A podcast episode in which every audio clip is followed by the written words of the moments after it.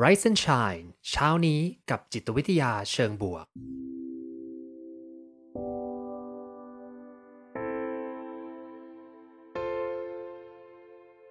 สวัสดีครับ ยินดีต้อนรับเข้าสู่พอดแคสต์เพื่อทุกท่าน อยู่กับผม ภูมิธีรพุทธปิติชัด ผมเป็นอาจารย์มหาวิทยาลัย และผู้คลั่งไคล้เกี่ยวกับเรื่องราวของจิตวิทยาเชิงบวก และการนำไปประยุกต์ใช้ในชีวิตประจำวัน รวมทั้งการทำงานในองค์กร เหมือนเช่นเคยนะครับ ผมจะมาส่งกำลังใจให้ทุกท่าน ออกไปทำชีวิตให้น่าใช้ในทุกๆวันกันนะครับไ i สัญชัยเนี่ยก็สนับสนุนโดยซิกนาประกันภัยนะครับ ร่วมสนับสนุนการสร้าง Creative Thinking Community เพื่อให้คุณได้คิดอย่างสร้างสารรค์และทำเพื่อชีวิตที่ดีของคุณนะครับ วันนี้เนี่ยก็เป็นหัวข้อที่เคยอ่านใน Washington Post มาสักระยะหนึ่งแล้วแล้วผมก็เป็นหัวข้ออีกหัวข้อหนึ่งที่ผม เซฟเก็บไว้นะ แล้วก็ตั้งใจว่าจะมาคุย แต่ก็ไม่มีโอกาสคุยสักทีเนาะก็เป็นหนึ่งในหัวข้อที่เป็นเป็นกองดองของผมนะ เป็นหัวข้อดอง แต่เป็นกองดองที่คิดไว้แล้วว่าจะคุยอะไร แต่ยังไม่ได้ ไม่ได้มีโอกาสเอามาคุย วันนี้เนี่ยก็จะได้มาคุยนะวันนี้หัวข้อก็คือ แสงแห่งความหวังนะครับ ผ่านมุมมองของเจนกูดดอนะ ซึ่งหลายๆคนก็อาจจะตั้งคำถามก่อนเลยนะว่า เอ๊ะ เจนกูดดอคือใครนะ จริงๆ ผมเนี่ยด้วยความที่เป็นคนที่ มีความรู้รอบตัวค่อนข้างต่ำนะในในในก่อนที่จะไปเรียนต่างประเทศนะ ก็ไม่ค่อยรู้เรื่องอะไรที่มันเกินตัวเองไปอีกนิดนึงนะ สิ่งที่เราต้องรู้นะเรื่องสิ่งที่เป็นสิ่งที่เกี่ยวกับการเรียนของตัวเอง หรือสิ่งที่ต้องใช้ในชีวิตข่าวเล็กๆน้อยๆรอบตัวบางทีข่าวก็ยังไม่ค่อยรู้เลยเนาะแล้วก็ไม่ไม่ค่อยจำรายละเอียดต่างๆ เพราะฉะนั้นจะรู้จักกับคนที่เป็น นักวิทยาศาสตร์ หรือว่าผู้ที่มีทำงานระดับโลกนะบางทีก็ไม่ค่อยรู้นะจนกระทั่งไปที่ต่างประเทศแล้วมันก็มีการเล่นเกมกับเพื่อนนะเป็นคล้ายๆบอร์ดเกมมั้งแล้วก็ผม struggle กับหลายๆอย่างมากๆในการทำกิจกรรมกับเพื่อนนะเพราะว่าเพื่อนเนี่ยเป็นคนอเมริกันกันประมาณสัก 80%ของกลุ่มแล้วกันนะ 20%ก็จะเป็นอีกอีกสิก็จะเป็นคนที่คุ้นเคยกับ culture อเมริกันแล้วนะ ซึ่งผมเนี่ยก็จะสครัลเกิลมากในช่วงแรก เพราะว่าเราเนี่ย ไม่คุ้นเคย culture แล้วก็ไม่ค่อยมีความรู้รอบตัวด้วยนะแต่ว่าก็นั่นแหละทำให้ผมได้เรียนรู้มากๆเลย มันก็จะมีเกมหนึ่งที่เป็นเหมือนกับการ์ดเกมนะแล้วก็ให้ให้ทุกคนเนี่ยมีการใบ้คำอะไรประมาณเนี้ยนะอารมณ์แบบ charades นะใบ้คำทำท่าทางต่างๆนะซึ่งไอตัวสิ่งต่างๆในการ์ดเนี่ยมันก็จะเป็นสิ่งที่คนทั่วไปควรจะรู้นะ คนทั่วไปควรจะรู้ ซึ่งหนึ่งในการ์ดนั้นนะก็คือนี่แหละ เจนกูดดอนะ ผมก็แบบว่า ใครคือเจนกูดดอนะซึ่งพอบอกเพื่อนไปเพื่อนก็ช็อก บอกว่ายูไม่รู้จักคนคนนี้ได้ยังไงนะเพราะฉะนั้นก็เลยจำไม่ลืมเลยนะว่าคนคนนี้คือใครนะไม่แน่ใจว่าเพื่อนๆรู้จักคุณเจนกูดดอกันไหมนะ ผมจะมาแชร์ให้ฟังนะ วันนี้เนี่ยเป็นบทความที่ได้มาจาก Washington Post นะครับ ของหลายเดือนที่ผ่านมาละ เป็นบทความที่ชื่อว่า In Conversation with Jane Goodall on Climate Change นะ ก็คือบทสนทนากับคุณเจนกูดดอในเรื่องของ climate change นั่นเองนะ แล้วก็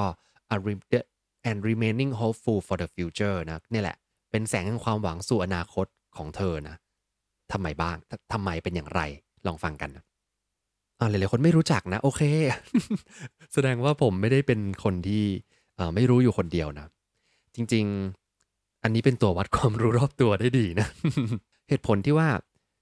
เพื่อนๆอาจจะสงสัยนะว่า เฮ้ยเขาต้องดังขนาดนั้นเลยเหรอที่เขามีชื่อในการ์ดเกมที่ทุกคนแอดซูมว่าเขาจะรู้นะ มันเหมือนเป็น culture หรือบางทีเป็นมีมนะว่าแบบเฮ้ยต้องเป็นเกี่ยวกับเจนกูดดอนแน่ๆเลยนะ ผู้หญิงคนนี้นะเป็นผู้หญิงที่ เป็นผู้หญิงที่ยิ่งใหญ่มากๆเลยนะ คือเจนกูดอเป็นนักวานอนวิทยานะ primatologist เมื่อคืนไปเสิร์ชดูว่าไอ้ primatologist เนี่ยภาษาไทยเขาเรียกว่าอะไรนะ นักวานอนวิทยา อืมแล้วก็ anthropologist ด้วยเป็นนักมนุษยวิทยาด้วยก็คืออร่มคันใหญ่ก็คือเป็นอาจจะเป็นแบบนักสังคมวิทยานักมนุษยวิทยาเนี่ยแหละก็คือศึกษาสิ่งต่างๆ ที่เกี่ยวกับสังคมและมนุษย์เนาะแต่ว่า specialization ของเธอเนี่ยคือนักวานอนวิทยาเนาะมีคนใหม่บอกว่านึกถึงเจนในทาซานหรือเปล่า เฮ้ยเป็นไปได้นะ เป็นไปได้ว่าชื่อเจนในทาซานเนี่ยมาจากคนนี้แหละ ไปขอ ไปเช็ค Google ให้ผมหน่อยแล้วกันนะผมไม่ชัวร์นะเพิ่งคิดก็จากที่คุณใหม่พูดนี่แหละเนาะคุณเจนเนี่ยย้อนกลับไปเมื่อประมาณสัก 50 กว่าปีก่อนนะก็เป็นคนแรก ๆ ที่เข้าไปศึกษาลิงในป่านะเธอทำอย่างนี้ เธอเข้าไปในป่าแห่งหนึ่งในชื่อว่ากอมบี้ฟอเรสต์นะในในแทนซาเนีย เมืองแทนซาเนีย ก็เข้าไปใช้เวลาศึกษา เป็นเดือนเลยนะหลายเดือนอยู่กับลิงนะ เพราะว่าวิธีการจะศึกษาได้เนี่ยเมื่อก่อนมันอาจจะไม่ได้มีเทคโนโลยีแบบกล้องถ่ายเราไปได้ไกลขนาดนั้นวิดีโอที่อัดตลอดเวลาอย่างเงี้ยเธอก็ต้องเอาตัวเองเข้าไปนะห้าสิบกว่าปีที่แล้ว ไปคลุกคลีอยู่กับพื้นที่ในป่าแล้วก็กับลิงนะต้องใช้ความอดทนอย่างมาก ๆ เลยที่จะมารอให้ลิงเนี่ยเริ่มไว้ใจแล้วก็เข้ามาเป็นพวกนะเออผมนึกถึงทานซานแล้วก็รู้สึกว่า มันก็ดูใช่เหมือนกันนะคราวนี้เธอมีความอดทนมากๆ แล้วก็อยากจะเรียนรู้ศึกษาเรื่องของลิงนี่แหละ อยากจะรู้ว่าเอ๊ในสิ่งที่เราเชื่อๆกันเนี่ยว่าเอ้เราอาจจะมีวิวัฒนาการจากลิงหรือเปล่านะนะแล้วก็อยากจะรู้ว่าเฮ้ยมันมีความเหมือนหรือมีความแตกต่างอะไรยังไงกับเราบ้างเนาะก็เลยใช้เวลาอยู่นานเลย จนกระทั่งก็ได้เรียนรู้ว่าจริง ๆ แล้วเนี่ยลิงนะโดยเฉพาะลิงชิมแปนซีนะก็จะมี ความใกล้เคียงกับมนุษย์ในหลาย ๆ เรื่องเลยทีเดียวนะไม่ว่าจะเป็น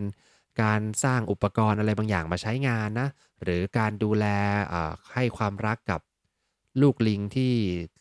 มีอายุน้อยกว่านะแล้วก็มีการสร้างเขาเรียกว่าโซเชียลไฮรักีคือเป็นเหมือนกับสังคมระดับชั้นทางสังคมนะที่ว่าฉันมีสเตตัสสูงกว่านะฉันเป็นลิงที่มีอาวุโสมากกว่าต่างๆนะนี่แหละ ก็เลย เป็นสิ่งที่เธอทำให้เธอได้เรียนรู้แล้วก็ศึกษามานะ เพราะฉะนั้นถ้าเกิดว่าคำคำนี้ขึ้นมาในเกมของท่านท่านนะไม่ว่าจะเป็นเกมอะไรก็ตามวิธีการใบ้ก็ต้องทำอะไรเกี่ยวกับลิงนะแล้วก็ผู้หญิงนะผู้หญิงกับลิงรวมกันก็แน่นอนก็คือคุณเจนกูดดอลนะในปี 2002 เนี่ย เธอก็ได้รับรางวัลจาก UN ด้วยเพราะเป็น Messenger of Peace นั่นเองนะ แม้ว่าเธอจะไปโด่งดังมากๆ เรื่องของลิงนะ ผมเชื่อว่าใน textbook ของคนอเมริกันเนี่ย จริงๆ คุณเจนเนี่ยเป็นนัก วานอนวิทยาชาวอังกฤษนะ แต่ว่าใน textbook ของหลาย ๆ ประเทศนะผมว่าเขาเอาเรื่องนี้เข้าไปคุยด้วยว่าเออการศึกษาเรื่องลิงชีววิทยาก็มีนักวิทยาศาสตร์คนนี้นะนักวานอนวิทยาคนนี้เข้าไปศึกษานะแต่แม้ว่าเธอจะโด่งดังในเรื่องของการศึกษาเรื่องลิงเนี่ย เธอบอกว่าสิ่งที่มันเกิดขึ้นกับเธอเนี่ยแล้วมันผลส่งผลกระทบต่อชีวิตเธอและชีวิตผู้อื่นเนี่ย มันไม่ใช่ตอนที่เธออยู่ในป่า แต่มันเป็นตอนที่เธอ ออกมาจากป่าเรียบร้อยแล้ว หมายความว่ายังไง พอคลุกคลีอยู่กับลิงในตอนนั้นเนี่ยเธอก็มีแรงบันดาลใจนะที่จะเข้าใจสิ่งแวดล้อมแล้วก็สัตว์โดยเฉพาะกับเจ้าลิงทั้งหลายเหล่านี้เนาะแต่ว่าเมื่อเธอออกมาจากป่าเนี่ยก็ทำการศึกษาเพิ่มเติมในเรื่องอื่น ๆด้วยนะ แล้วก็ตอนนี้สิ่งที่เธออินมาก ๆ เลยก็คือเรื่องของ climate change คือป่าในป่ากอมบี้เนี่ยที่เธอได้ไปในแทนซาเนียเนี่ย ตอนนี้เนี่ยมันก็ หายไปเยอะมากแล้วนะ เกิดการตัดไม้ทำลายป่า ไฟป่าบ้างนะ แต่ส่วนใหญ่ก็คือจะเป็นการตัดไม้มาเพื่อทำพื้นที่เกษตรกรรมเนาะแล้วก็ทำให้พื้นที่ของเจ้าลิงน้อยๆ ที่เธอเคยไปศึกษาคลุกคลีเนี่ยมันก็ค่อย ๆ ที่จะหายไปเรื่อยๆนะเพราะฉะนั้นเธอเลยบอกว่างานของเธอการศึกษาเรื่องลิงลิงมันก็ส่วนหนึ่งนะทำให้เราเข้าใจสิ่งมีชีวิตมากขึ้น เข้าใจเรื่องความแตกต่างความเหมือนของเรากับลิง แต่ว่าสิ่งที่เธอรู้สึกว่าเป็น Impact สำคัญ ของเธอเลยเนี่ยมันคือการออกมาเคลื่อนไหวในเรื่องของ climate change เนะมีสิ่งหนึ่งที่น่าสนใจครับ ช่วงปีที่ผ่านมานะ เธอเพิ่งออกหนังสือชื่อว่า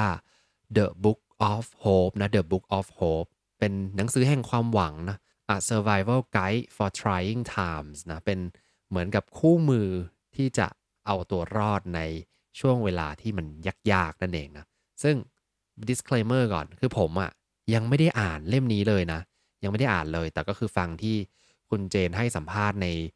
ใน Washington Post นี่แหละ แต่น่าสนใจมากครับ ผมคิดว่าถ้ามีโอกาสเดี๋ยวจะลองไปดูนะ เขาพูดถึง 4 ประเด็นนะสประเด็นเนี้ยก็คือเอาบทความเอาประสบการณ์ต่างๆ ที่เธอได้เรียนรู้มาจากการเรียนรู้เรื่องลิง แล้วก็การศึกษาเรื่องธรรมชาติเนี่ยมาอธิบายเรื่องของความหวัง 4 ประเด็นมีอะไรบ้างนะ พูดเร็วๆเผื่อเพื่อนๆสนใจไปตามหาดูนะ ประเด็นแรกเขาพูดถึงเรื่องของความฉลาดอันยอดเยี่ยมของมนุษย์นะก็คือ the amazing human intellect นะซึ่งถ้าให้ผมเดานะ ผมแอบเดาหนังสือด้วยนะ ถ้าให้ผมเดาเนี่ย ผมว่าเขาจะพูดเรื่องลิง แล้วก็การเปรียบเทียบเรื่องของมนุษย์นี่แหละว่าเฮ้ยมีความฉลาดยังไงบ้างนะแล้วมันส่งผลดียังไงต่อเรา ประเด็นที่ 2 คือเรื่องของ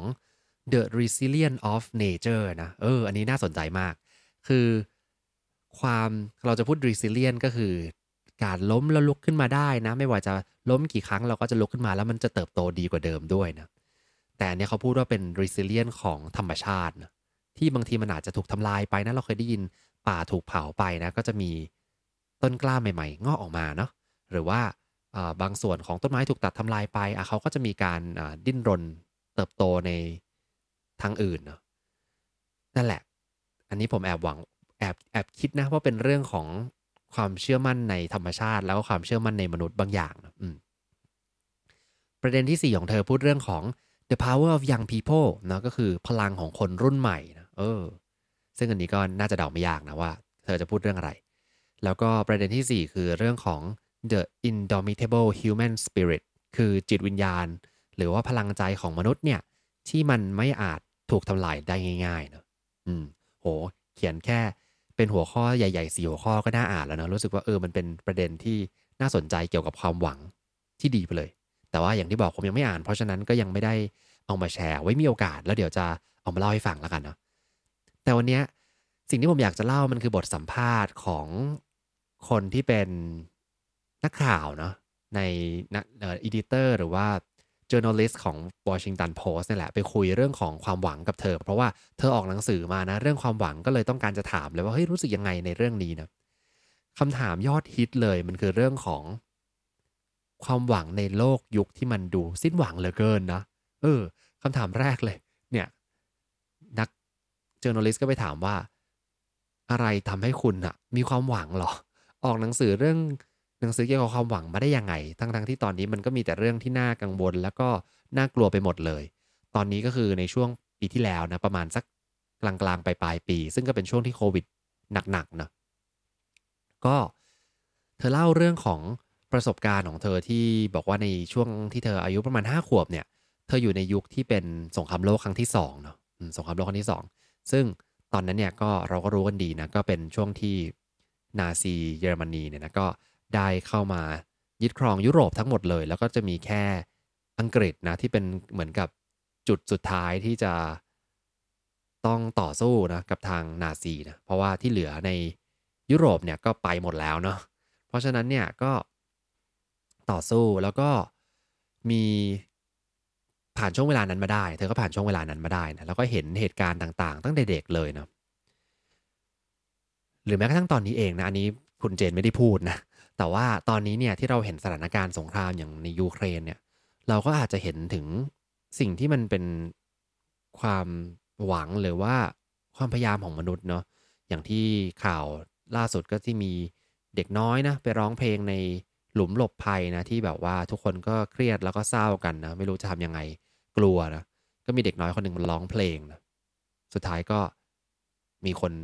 ช่วยเหลือไปได้นะแล้วก็ได้มาร้องเพลงในเวทีใหญ่เลยเนาะ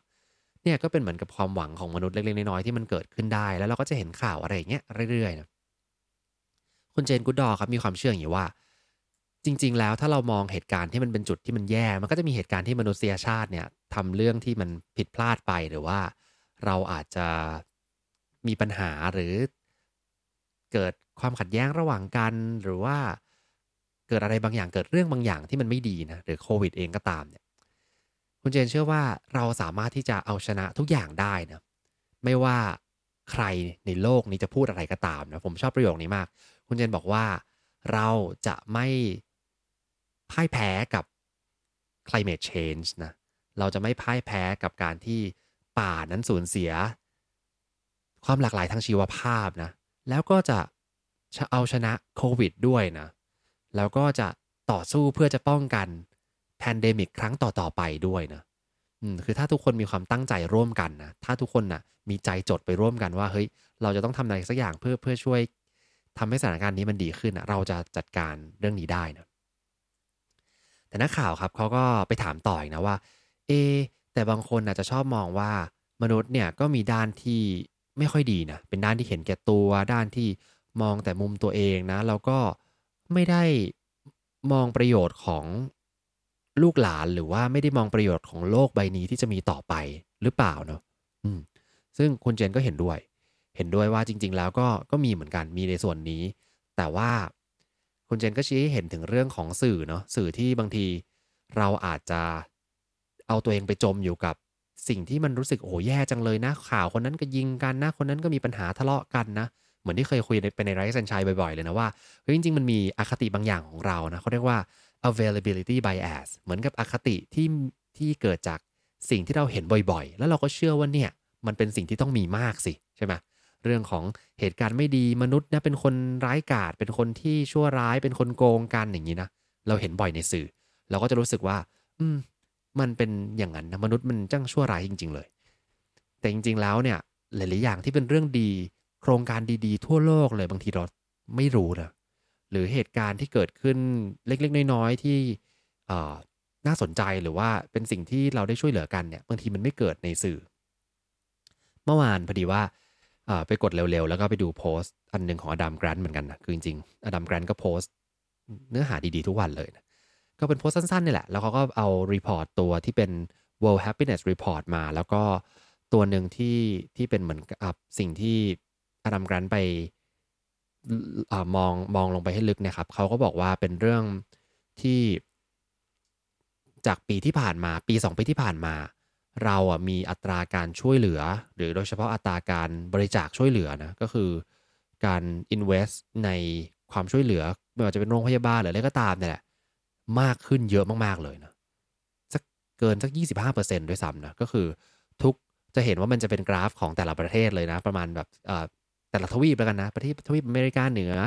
ของผมก็มานั่งดูของ Southeast Asia เหมือนกันนะ กราฟมันก็จะแบบทุกกราฟมันจะมีเทรนที่ค่อนข้างจะค่อนข้างตกลงเรื่อยๆนะ 2018 2019 นะ แล้วพอมาปี 2020 21 เนี่ยช่วงโควิดเนี่ย ทุกพื้นที่เนี่ยมันเด้งขึ้นหมดเลยนะ มันทำให้เห็นว่าเฮ้ยในสถานการณ์ที่แย่ๆเนี่ย ความหวังมันก็มาจากตรงนี้แหละ ความหวังมันมาจากการที่เราอะอยากที่จะรวมตัวกันแล้วก็เพื่อเพื่อช่วยเหลืออะไรบางอย่างเนาะซึ่ง ในความขัดแย้งเอ่ย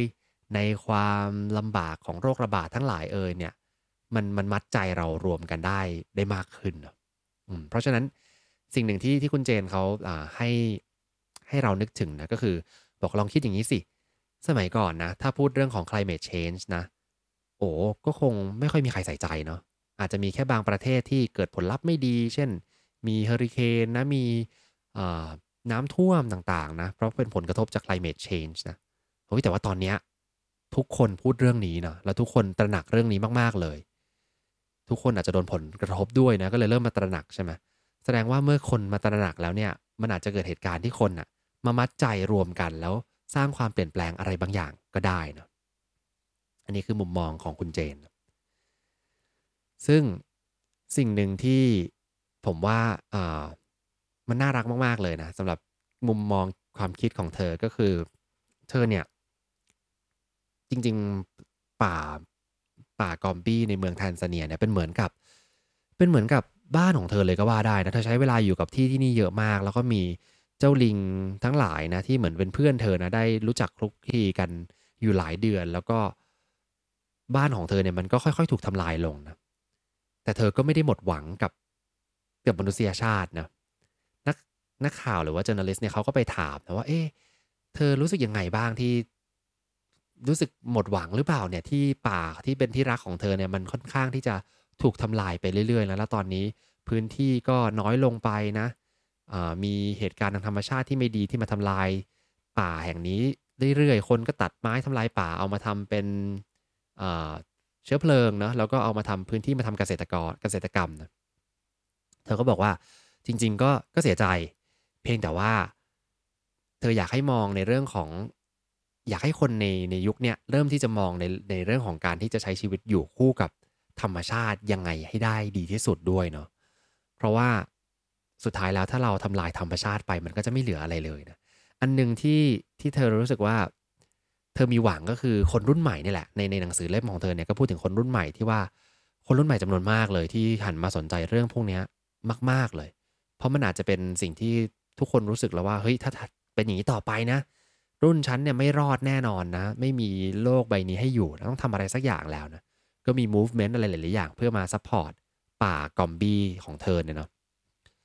แล้วก็เธอบอกว่าต้อง balance สองเรื่องนะก็คือเรื่องของการที่เราจะทำยังไงก็ได้ให้ให้เกิดการดูแลสิ่งแวดล้อม แต่เธอก็เข้าใจเธอเป็น realist realist ด้วยนะคือเข้าใจด้วยว่า คนนะเขาเผาป่าทำไมนะคนเขาตัดไม้ทำไม เพราะว่าบางทีก็คือ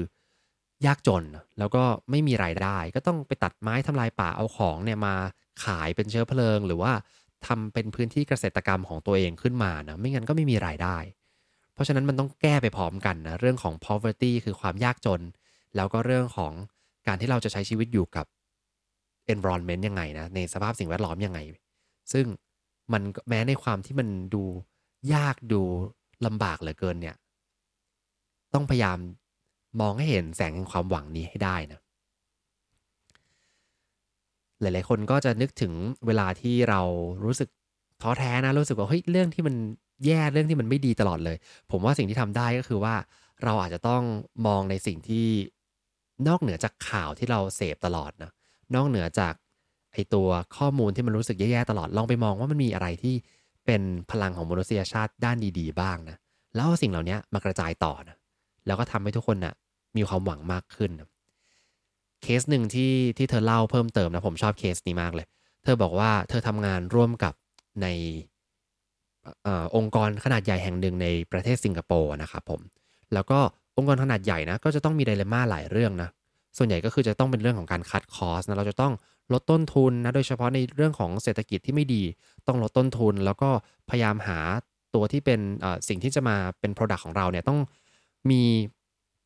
ต้นทุนการผลิตที่น้อย ซึ่งบางทีต้นทุนการผลิตที่น้อยเนี่ยมันไปทำลายธรรมชาติเนาะคือไม่ยั่งยืนเท่าไหร่ แต่พวกวัสดุต่างๆ ที่อาจจะดีต่อธรรมชาติเนี่ยมันดันแพง มันก็เป็นไดเลม่าของผู้บริหารธุรกิจทั้งหลายนะคราวนี้เนี่ย ซีอีโอของบริษัทเนี้ยเขาก็มาคุยกับคุณเจน ที่พยายามจะผลักดันเรื่องของสิ่งแวดล้อมนะสิ่งที่เกิดขึ้นก็คือว่าเขาเขามาคุยแล้วคุณเจนก็ถามว่าเฮ้ยทำไมอยู่ดีๆ จากที่คุณบริหารงานสนใจแต่เรื่อง profit อะทำไมถึงสนกลับมาสนใจในเรื่องของธรรมชาติบ้างทำไมถึงพยายามที่จะมาสร้างความเปลี่ยนแปลงทำไมถึงพยายามที่จะมาปรับเรื่องของต้นทุนนะไม่สนใจละ สนใจความยั่งยืนมากกว่าเรื่องของกำไร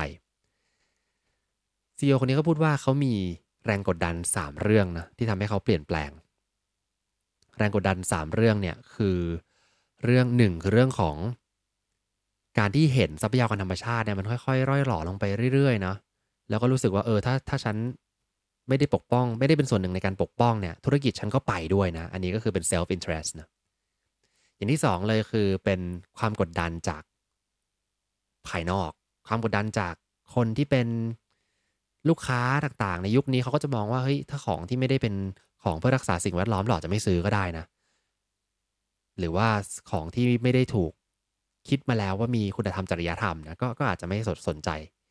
แต่แรงผลักดันที่3เนี่ยเป็นแรงผลักดันที่แรงที่สุดแล้วทำให้เหมือนกับเป็นการปลุกให้ซีอคนนี้ตื่นเลยนะว่าแบบฉันต้องทำอะไรสักอย่างล้วมันคือลูกสาวนะลูกสาวของเขาเอง คือวันดีคืนดีนะ คุณพ่อคนนี้เขาก็กลับมาบ้านเนาะแล้วก็ด้วยความที่บริษัทคุณพ่อคนนี้เป็นบริษัทยักษ์ใหญ่ แล้วเพื่อนๆในคลาสก็รู้แหละว่าอุ้ยเนี่ยไอเด็กคนเนี้ยที่เป็นเพื่อนฉันเนี่ยอายุอายุสิบขวบเนี่ยในห้องเรียนเนี่ยนามสกุลนี้นะอ๋อเป็นนามสกุลเดียวกับพ่อคนนี้ที่ที่มีบริษัทยักษ์ใหญ่นะแล้วเพื่อนๆก็รู้ได้ว่าบริษัทยักษ์ใหญ่เนี่ยผลิตสินค้าต่างๆเนี่ยทำลายธรรมชาติด้วยนะในในในกระบวนการก็ทำลายธรรมชาติไปด้วย ลูกก็คงจะจะโดนบูลลี่จากเพื่อนมึงแล้วก็คงจะโดนเพื่อนถามหลายๆคนเลยว่าเฮ้ยพ่อเธอนะ แบบทำธุรกิจที่ทำลายสิ่งแวดล้อมนะ เออ ผมก็แบบโหเด็กสิบขวบนี่คุยกันอย่างนี้แล้วเนาะวันหนึ่งเนี่ย เจ้าลูกสาวคนนี้ก็เลยมาถามคุณพ่อนะคุณพ่อคุณพ่อเนี่ย หนูไม่รู้หรอกว่าเกิดอะไรขึ้น แต่ว่าเพื่อนหนูอะแบบถามว่าสิ่งที่พ่อทำที่เป็นธุรกิจเนี่ยมันกำลังทำลายสิ่งแวดล้อมหรือเปล่า แล้วก็ที่สำคัญเลยมันกำลังทำลายโลกที่หนูกำลังจะเติบโตขึ้นมา ในอนาคตหรือเปล่าเนาะโหเท่านั้นแหละคุณพ่อก็เลยช็อกเลยนะก็เลยได้สติเลยว่าเออจริงว่ะ เราทำธุรกิจไปแล้วก็ได้ผลกำไรได้ชีวิตที่อาจจะสุขสบายแล้วก็ได้สร้างผลกระทบอะไรต่อผู้คนนะแต่บางทีเราก็ลืมไปนะว่า เออ จริง ๆแล้วเราได้ทำลายอะไรไปบ้างระหว่างทางเนาะซึ่งนั่นแหละทำให้เขาได้สติก็เลย ได้มาคุยกับคุณเจนนะว่า มา ทำอะไรมาช่วยกันทำ project อะไรบางอย่าง เพื่อจะผลักดันความเปลี่ยนแปลงให้กับโลกใบนี้นะอืมอันนี้ก็เป็นเคสหนึ่งที่ผมชอบนะจริงบทความยาวมากเลยนะ ถ้าใครสนใจอ่านเพิ่มเติมนะลองไป search ใน Washington Post ได้นะครับผมเป็น section จริงเขาจะมี section ของ climate solution เลยนะ ซึ่งหลังๆ ผมว่าเนี่ยแหละคือสื่อที่ดีคือผมว่าสื่อจะต้องมีไม่ใช่แค่แบบ breaking news หรือว่าไม่ใช่แค่ดราม่าอย่างเดียวนะ คือมันควรจะมี section dedicate ให้กับเรื่องอะไรแบบเนี้ยไม่ว่าจะเป็นอ่า peace นะความสงบสุขบนโลกนี้ climate change การดูแลเรื่องของสุขภาพใจสุขภาพจิตนะถ้าเราไปในตามเนี่ยอ่า Washington Post ก็ดี CNN ก็ดีนะ BBC ถ้าเพื่อนๆ ไปดูในเว็บไซต์ของเขาอะครับ จะมี section แยกออกมาเพื่อทำเรื่องพวกนั้นโดยเฉพาะ แล้วมันเป็นเหมือนกับข่าวในมุมที่ผลักดันความเปลี่ยนแปลงในทางดีจริงๆเนาะคราวนี้ทิ้งท้ายอย่างนี้ดีกว่า บทความนี้ถ้าใครอยากจะไปอ่านนะไปมีมีมีบทความเนี้ยชื่อว่า In Conversation with Jane Goodall นะไปเซิร์ชก็คงจะเจอ แล้วก็ใครสนใจหนังสือที่ผมพูดไปตอนแรกนะของเธอ The Book of Hope นะก็ลองไปอ่านดู ผมว่าจะมีเรื่องราวเกี่ยวกับลิงชิมแปนซี ที่เธอไปศึกษาเยอะแยะเลยนะที่น่าสนุกเต็มไปหมดเลยนะ รวมกับเรื่องของความหวังกับเรื่องของธรรมชาตินะแต่สิ่งที่ผมชอบที่สุดเลยของสัมภาษณ์เนี่ยคือคำถามสุดท้ายเนี่ยคำถามของ journalist เป็นคำถามสุดท้ายเขาถามว่า คุณเจนกูดดอนเนี่ยมีชีวิตมายาวนานนะใช้ชีวิตกับธรรมชาติ เรียนรู้เรื่องลิง มาผลักดันความเปลี่ยนแปลงเรื่อง climate change นะ ตอนนี้คุณเจนอยากจะเห็นอนาคตอย่างไรนะโหคำถามใหญ่มากเลยนะ อยากเห็นอนาคตอย่างไรนะคุณเจนก็ตอบมานะ ผมถอดมาให้เป็น 3 เรื่องสามเรื่อง ซึ่งผมคิดว่าทุกคนเอาไปใช้ได้ด้วย อยากจะเห็นอนาคตอย่างไรในมุมมองคุณเจน อย่างแรกเลย คือ respect เป็นอนาคตที่เต็มไปด้วยความเคารพ หมายความว่า เคารพทุกๆสิ่งนะเธอพูดถึงว่าเราต้องเคารพธรรมชาตินะเคารพสัตว์และสิ่งมีชีวิตต่างๆนะแล้วก็เคารพซึ่งกันและกัน โลกมันก็จะดีขึ้น พอเราเริ่มรู้สึกว่าเรา respect สิ่งรอบๆ ตัวเราเนี่ย เราจะพยายามคิดในมุมที่จะไม่ทำร้ายหรือทำลายเขานะ เวลาที่ทำแผนธุรกิจนะทุกคนจะพูดถึงเนี่ยอะจะมีการทำ stakeholder analysis ก็ดีนะทำ SWOT ทำต่างๆ เพื่อคิดถึง customer นะ ผมว่าอีก section หนึ่งที่ต้องมีเพิ่มขึ้นอะมันคือ มันคือ stakeholder ในเรื่องธรรมชาติ สิ่งแวดล้อม สัตว์ต่างๆเนาะแล้วก็อะไรบางอย่างที่เราบางทีเราไม่ได้มอง มันควรจะ build in อยู่ในในระบบธุรกิจเลย แล้วก็ respect ซึ่งกันและกัน อันนี้คืออนาคตข้อที่หนึ่งที่คุณเจนอยากเห็น ข้อที่สองครับ คือคำว่า harmony นะ อันนี้เป็นคำที่แปลว่า ความกลมกลืน สอดคล้องกลมกลืนนะเธอพูดย้ำเสมอว่าจริง ๆ แล้ว civilization ของมนุษย์ที่มันเติบโตเทคโนโลยีวิทยาศาสตร์เนี่ย มันดีนะ มันไปได้ แต่เราต้องเพิ่มอีกนิดนึง คือทำยังไงให้เราอยู่ด้วยความสอดคล้องกับธรรมชาติได้มากขึ้นนะมีวิธีการสร้างอาหารอย่างยั่งยืนได้มากขึ้น ที่จะเลี้ยงคนทั้งโลกนี้ได้หรือเปล่า มีวิธีการหาเงินที่ยั่งยืนมากขึ้นกว่าการที่จะหวังเก็บเกี่ยวกอบโกยระยะสั้นได้หรือเปล่านะอาจจะต้องหาวิธีการใช้ชีวิตอยู่ในรูปแบบใหม่อาคารบ้านเรือนต่างๆนะเดี๋ยวนี้ก็จะมีเทคโนโลยีต่างๆ เข้ามาในการทำให้อาคารเนี่ยมัน friendly eco-friendly มากขึ้นนะต้องสอดคล้องกลมกลืนกับธรรมชาติให้ได้นะและสุดท้ายเลยคือเขาอยากเห็นอนาคตแบบที่เป็น humble นะเป็น humble future humility นะคือความอ่อนน้อมอะไรบางอย่าง บอกว่ามนุษย์เนี่ยเก่งมากๆขนาดไหนล่ะที่ไปดวงจันทร์ได้นะ แล้วก็เนี่ยสามารถที่จะส่งจรวดออกไปนอกโลกได้นะ สร้างซูเปอร์คอมพิวเตอร์นะ สร้าง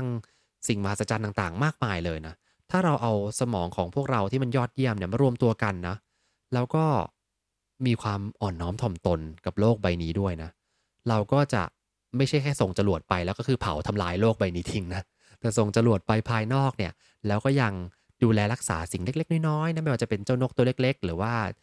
เจ้าปลาหมึกนะตัวเล็ก ๆ ในทะเลอย่างนี้นะเธอบอกว่าเมื่อเราอ่อนน้อมถ่อมตนกับโลกใบเนี้ยเราจะรู้สึกว่าเราเป็นส่วนหนึ่งของโลกที่ยิ่งใหญ่ที่เราต้องพึ่งพาซึ่งกันและกัน เมื่อนั้นน่ะ ชีวิตมันก็จะไปต่อได้นะ แล้วก็ความเครียดหรือความกังวลต่างๆ ที่เรามีความสิ้นหวังกับโลกใบนี้มันก็จะพอดูมีทางออกเนาะ ผมว่าสามเรื่องเนี้ยอาจจะคุณเจนอาจจะพูดในมุมของโลกที่มันที่มันค่อนข้างไกลเลยเนาะค่อนข้างใหญ่กว่าตัวเรานะแต่ผมว่าเอามาใช้ได้จริงๆนะหนึ่งคือ respect ถ้าเรา respect ในสิ่งที่เราทำ respect ในคนรอบข้างของเราเนาะมันก็จะไม่ค่อยมี conflict ไม่ค่อยมีปัญหากันเนาะแล้วก็ทุกอย่างก็จะเกิดความร่วมไม้ร่วมมือ ข้อที่ 2 คือ harmony ทำยังไงให้ใช้ชีวิตให้สอดคล้องกับทุกๆ เรื่องที่ที่ทำอยู่ธรรมชาติ แล้วก็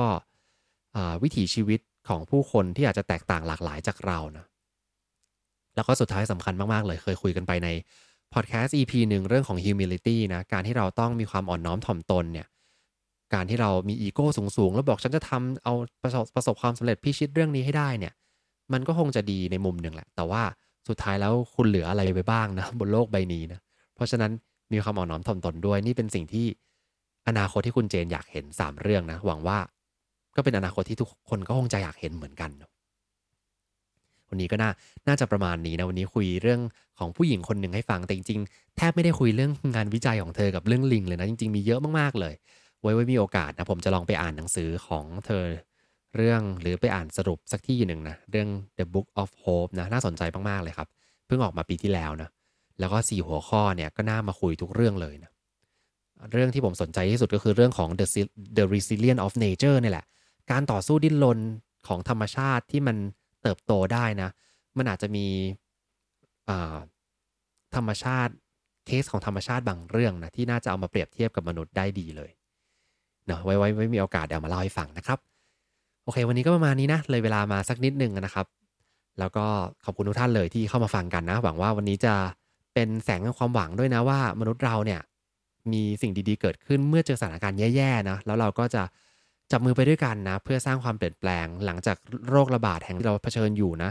climate change ก็เป็นปัญหาใหญ่อีกเรื่องหนึ่งที่ต้องจัดการนะ เพราะฉะนั้นมาช่วยกันนะครับผม โอเค งั้นวันนี้ประมาณนี้ขอบคุณนะครับผม แล้วก็ขอบคุณสิกหน้าประกันภัยด้วยนะครับ ที่ร่วมสนับสนุนการสร้าง creative thinking community เพื่อให้คุณได้คิดอย่างสร้างสารรค์และทำเพื่อชีวิตที่ดีของคุณนะครับ ขอบคุณที่ติดตาม หากสนใจคอนเทนต์แบบนี้ อย่าลืมกด subscribe ตามช่องทาง podcast ของท่าน และสามารถติดตาม Facebook Group โดย search Rise and Shine เช้านี้กับจิตวิทยาเชิงบวก วันนี้ขอให้ทุกท่านมีความสุข ออกไปทำชีวิตให้น่าใช้ ออกไปตามหา what makes your life worth living กันนะครับ